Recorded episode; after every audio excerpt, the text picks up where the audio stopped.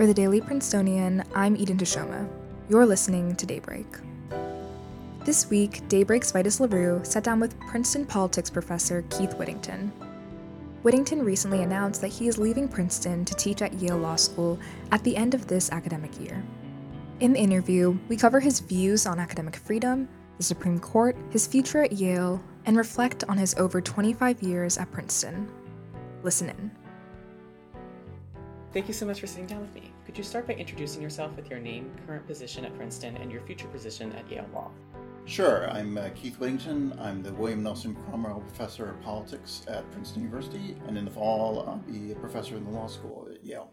So, you have spent over 25 years at Princeton, moving from Catholic University two years into teaching. After spending the bulk of your career here, how would you say your focus and perspectives in academia have changed over the decades? And over the 25 years at Princeton, why move to Yale Law now?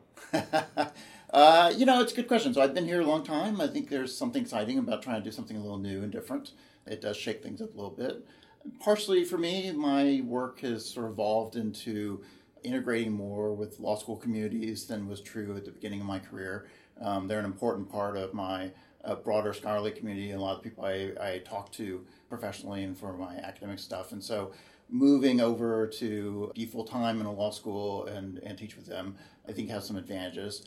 Of the last few years, I've become more interested in um, some practical applications uh, associated uh, with some of the theoretical and historical work that I do. Um, and I think uh, Yale will be a good platform. Um, a law school is sort of an appealing place to really try to think through um, how theory meets practice, and, and not only in the context of judicial doctrines, but also policies and regulations. And so I'm, I'm optimistic that I can do some uh, new things more easily there than I could do here. So, Princeton has sometimes been criticized for its environment around free speech. The Foundation for Individual Rights and Expression ranks Princeton 187th in the country. Some students have pointed out that there have been few speaker shoutdowns on campus as compared to other schools. What has your experience been with the free speech environment? Would you say that the ranking is an accurate reflection of the campus's free speech environment? Um, well, I mean, the ranking that FIRE produces is based partially on policies, partially on um, surveys of student impressions. I think from a policy perspective, um, Princeton's not bad. Uh, there's some stuff that FIRE thinks could be cleaned up, um, which I think is not unreasonable. Um, but I think on the whole, our policies are actually um, pretty good.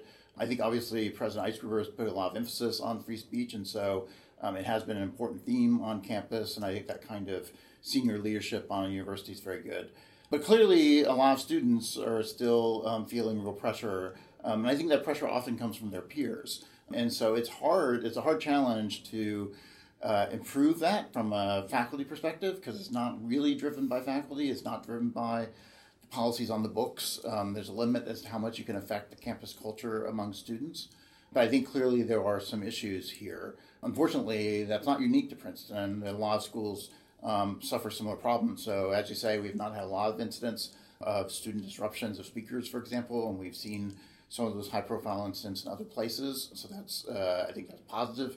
I hope that continues to be true. But I think there's a real sense that sort of on a day-to-day basis, people feel a lot of pressure to conform uh, here at Princeton, and um, you know that has lots of consequences. But among the consequences it has is potential effects on the willingness of people to speak up and voice different views from what most of their colleagues have. Institutional neutrality has also come into increased focus as related to the subject of free speech. President Eisgruber has defended the right of individual university officials, including the president, to speak in their own capacities. Do you agree with Eisgruber on that point? And what are the, some of the risks involved in making institutional neutrality preferable in your view? Yeah, I think President Eisgruber and I have some differences on that. Um, he's adopted a posture that he characterizes as institutional restraint. Um, so the goal of that kind of policy is to not speak up very often, but there are occasions in which um, he thinks um, it's particularly important for senior university officials to issue statements and speak out vocally. He also carves out um, some space that he thinks is appropriate for both himself but also other senior officials at the university to be able to speak in their personal capacities um, as opposed to their institutional capacity. As he notes, he has a scholarly reputation, scholarly expertise on certain issues, um, and he thinks it's appropriate to continue to speak out on those things he has a scholarly reputation connection to, but thinks of that as being a speech primarily uh, in his own voice and not necessarily in the institution's voice. I think that's a very hard line to be able to walk in practice. Um, I think it's very hard to disentangle what uh, deans and presidents and provosts say in their own individual voice as opposed to the institutional voice. So I, I, tend to think that it's better for them to simply assume that everything they're going to be saying is really uh, speaking with institutional voice, and as a consequence, I think they have to be uh, much more cautious about what they're willing to say than would be true if they remained on the faculty um, as an individual faculty member without that kind of institutional responsibility. I also tend to think that the institutional restraint posture leaves too much space for uh, universities to be issuing statements on contested issues, and, and I'd prefer something that is more neutral um, in general. The general principle of institutional neutrality is not widely adopted. Most universities do resist it, but I, I think it's a preferable uh, way for the university to approach these issues. Optimally, university is a place where individual faculty, as well as students and other members of the campus community, can develop their own ideas, express their own opinions about things. Uh, you expect to see a lot of disagreement um, on those campuses. It's not necessarily the university's role then to take its own positions on those things. The university's role is to host those debates, uh, not to be a participant um, in those debates. And I think once the institutions begin to stake out their own political positions, it, it will uh, affect how um, individuals on campus will feel welcome and fully um, part of the community in those campuses. Um, in some context, I think it has real uh, serious chilling effects on those who might disagree. So, for example, if you are an assistant professor looking to be promoted um, in your department, but your department starts issuing political statements and you find yourself in the political minority department, um, there's going to be serious pressure to either conform yourself to the views of your uh, senior colleagues um, or uh, simply be silent. And that's just fundamentally, I think, an inappropriate situation to put faculty in. It's inconsistent with the goals and values and missions of a, of a university. And so I, I think universities would be in a better posture if, in general, they would refrain from that. I think our present moment with the debate around Israel and Gaza has highlighted some of the complications associated with this. The university has had a long period of issuing statements uh, about all kinds of events. Um, and as a consequence, a lot of people expect the university to be issuing statements here. Um, universities feel cross pressured about what it is they're going to issue, and as a consequence, they haven't made anyone very happy uh, with what they've done. And if they had instead staked out a consistent posture of institutional neutrality prior years, it'd be much easier to find a position that would be more widely acceptable um, in our current moment and would avoid some of the political conflict that universities have found themselves in. In your blog, um, you've recently said that you seek to remedy deficiencies in, quote, free speech and ideological diversity at Yale Law. What are some of the steps that you seek to take at Yale to fill those gaps that you cited? Well, so we mentioned to, to how Princeton's doing on its free speech, and Yale has some very high profile issues um, of late. The law school specifically um, has had some very high profile um, uh, speech problems of late. I'm hopeful that I can help contribute to a solution there. There's a lot of faculty I think, who have been disturbed by some of the things that have happened on that uh, campus lately. They view it as inconsistent uh, with the kinds of values that the law school in particular is trying to foster. I hope to join some colleagues there in, in trying to both model behavior that I hope students will engage in, but also try to um, help students think through the kinds of principles and concerns they ought to have on the free speech issues. But you know, I think that's a sort of ongoing task. It's an ongoing task. I think at most universities, it's, it's certainly going to be true at Yale um, as well. Yale Law School has also been a place um, in which there has not been a lot of political diversity um, on the faculty. Uh, to my knowledge, I'm the first right of center faculty member teaching constitutional law topics that Yale potentially has ever hired um, in its history. They have not had a uh, person teaching uh, constitutional law uh, from the political right uh, since the early 70s. So it's not a, a faculty that has really uh, nurtured a wide range of opinions. Uh, it's particularly unfortunate Yale. Yale is a particularly important place uh, among law schools. It trains a lot of future judges and politicians. It trains a lot of future law professors. So I think it's important for a place like that in particular to have uh, more diversity um, on its own faculty who are capable of thinking through the range of issues that are in front of us and, and help grapple with the kind of political environment we're in fact operating in. It's also true at Yale, I'll be um, setting up a academic freedom and free speech center, and so I hope to be doing a lot of work um, on these kind of topics, not only for Yale in particular, uh, but hopefully for the country more generally.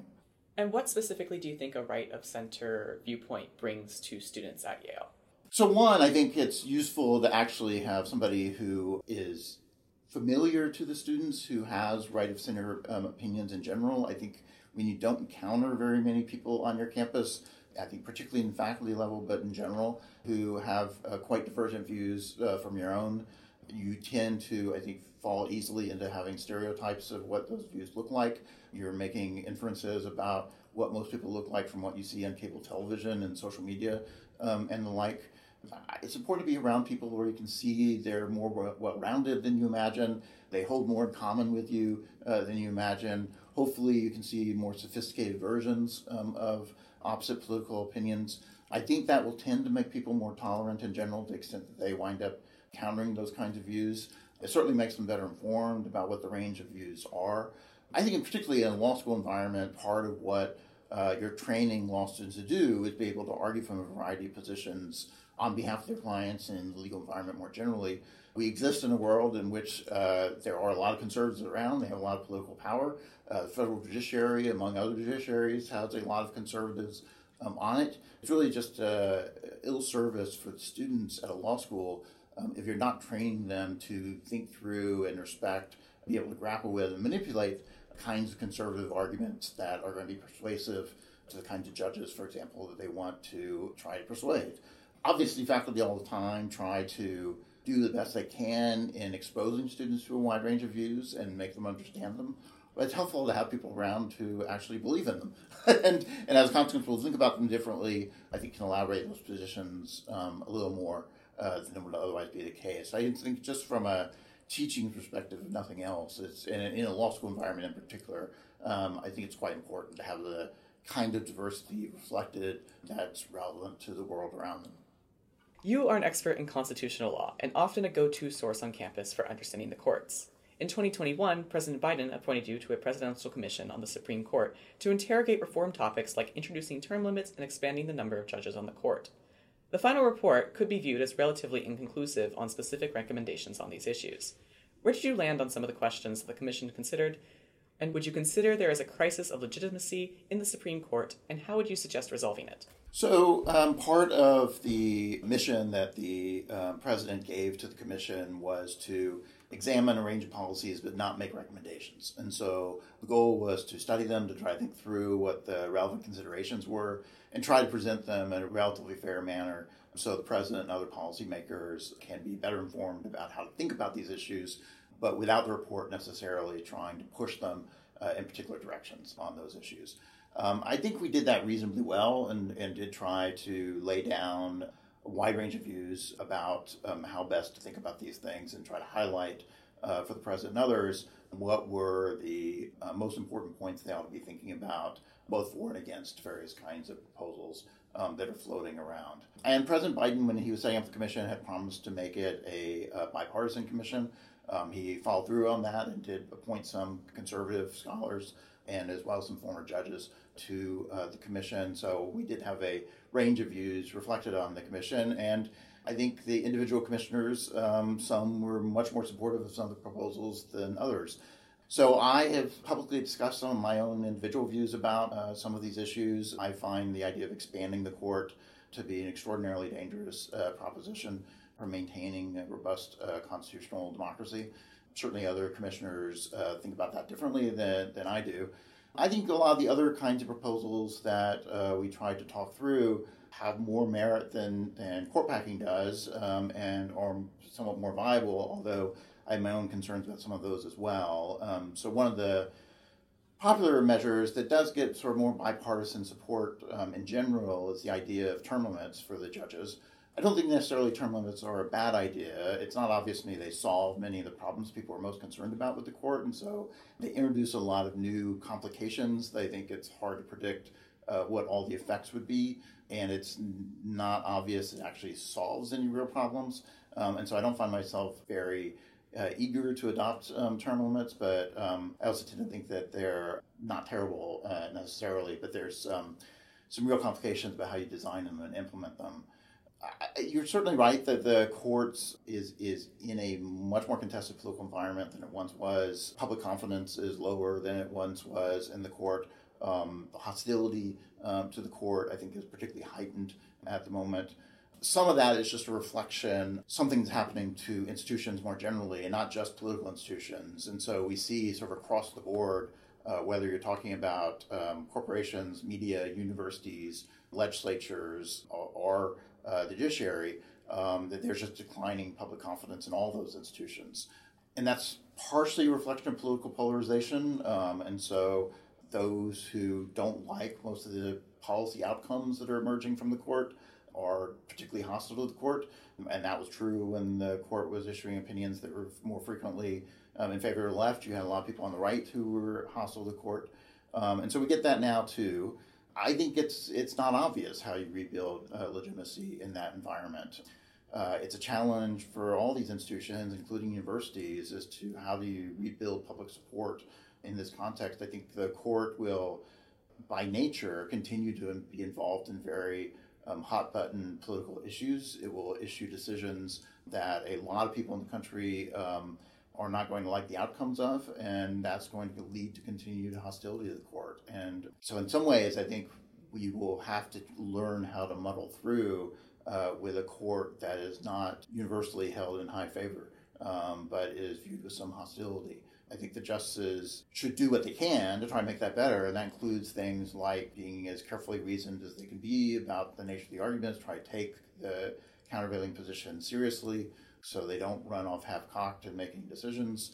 I do think that it'd be useful for the court to have uh, its own ethics reform so that they avoid um, some of the sort of individual scandals that they're being attacked for uh, now.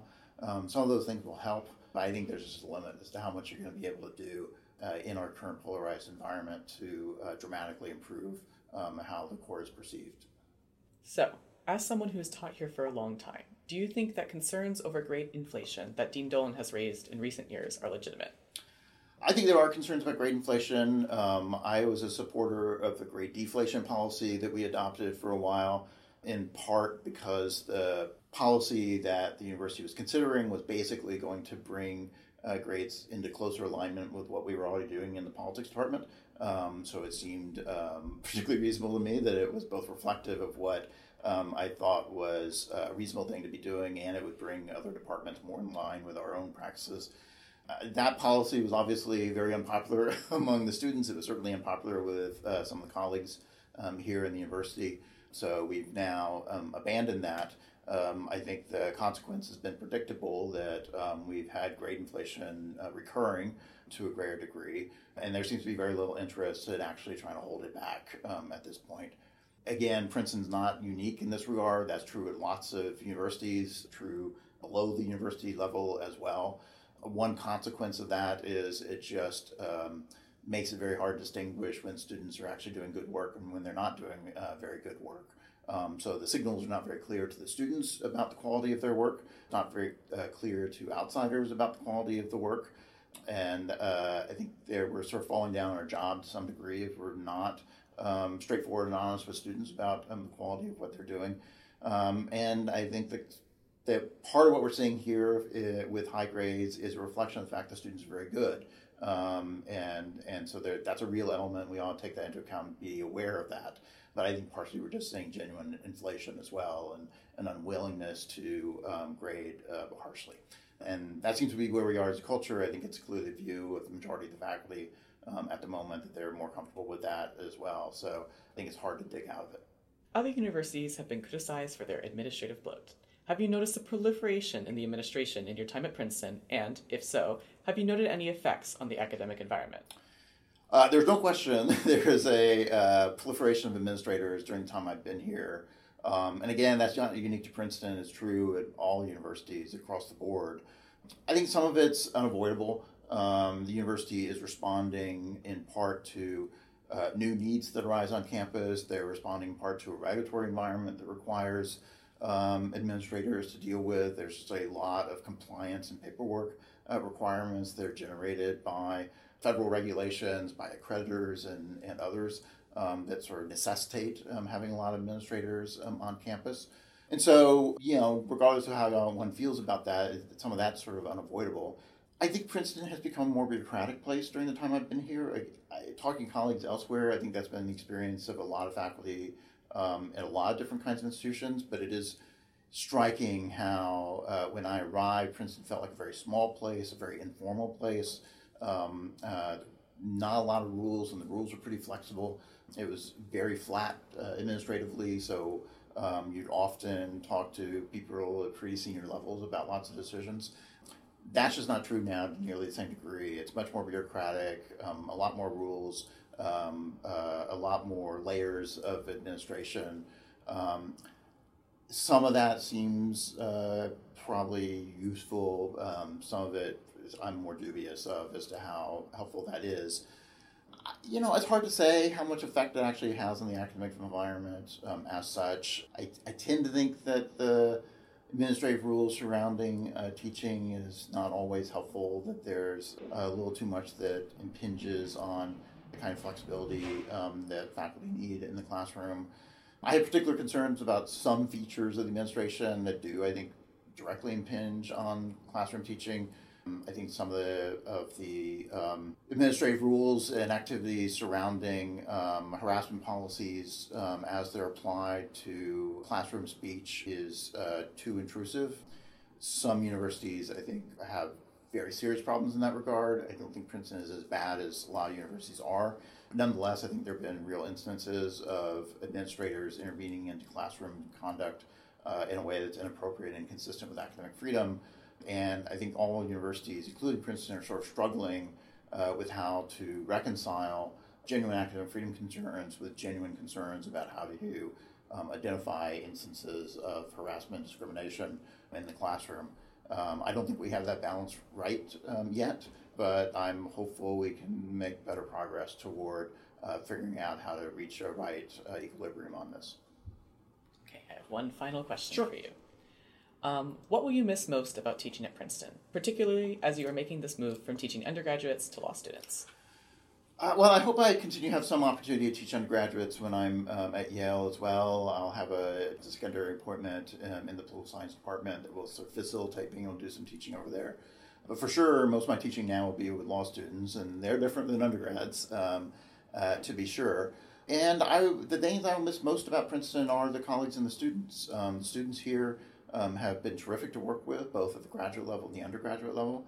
Part of what kept me at Princeton um, uh, for a long time. I've had law schools I've talked to um, before about whether or not to move, um, but the thing that's always um, kept me here has been the students. Um, I enjoy working with them. They do interesting things. You can have very interesting conversations and push them uh, to take ideas very seriously, and that makes it fun to teach the students. It Makes the job much more enjoyable and interesting than it otherwise would be. And so um, I'll miss that. Um, I'm confident that will also be true with students at Yale, though. So it'll be um, uh, a little different. But you know, one of the things that's always been rewarding is not only dealing with students in the classroom, but doing some of the independent work, for example, with the undergrads. Um, those projects are often quite fascinating. It's great to be able to guide students through their first really serious uh, scholarly project. Um, and so um, I, am sure I will wind up missing some of those opportunities um, as well. Thank you so much for sitting down with Yeah, me today. no, my pleasure. You can read our analysis of this conversation at dailyprincetonian.com or at the link in our show notes. That's all for Daybreak today. Today's episode was written by Vitus Larrieu, sound engineered by me, and produced under the 147th Managing Board of The Prince. Special thanks to Navon Demeja and Twyla Colburn for their help with this episode. Our theme was composed by Ed Horn, class of 22. For the Daily Princetonian, I'm Eden Tashoma. Have a wonderful day.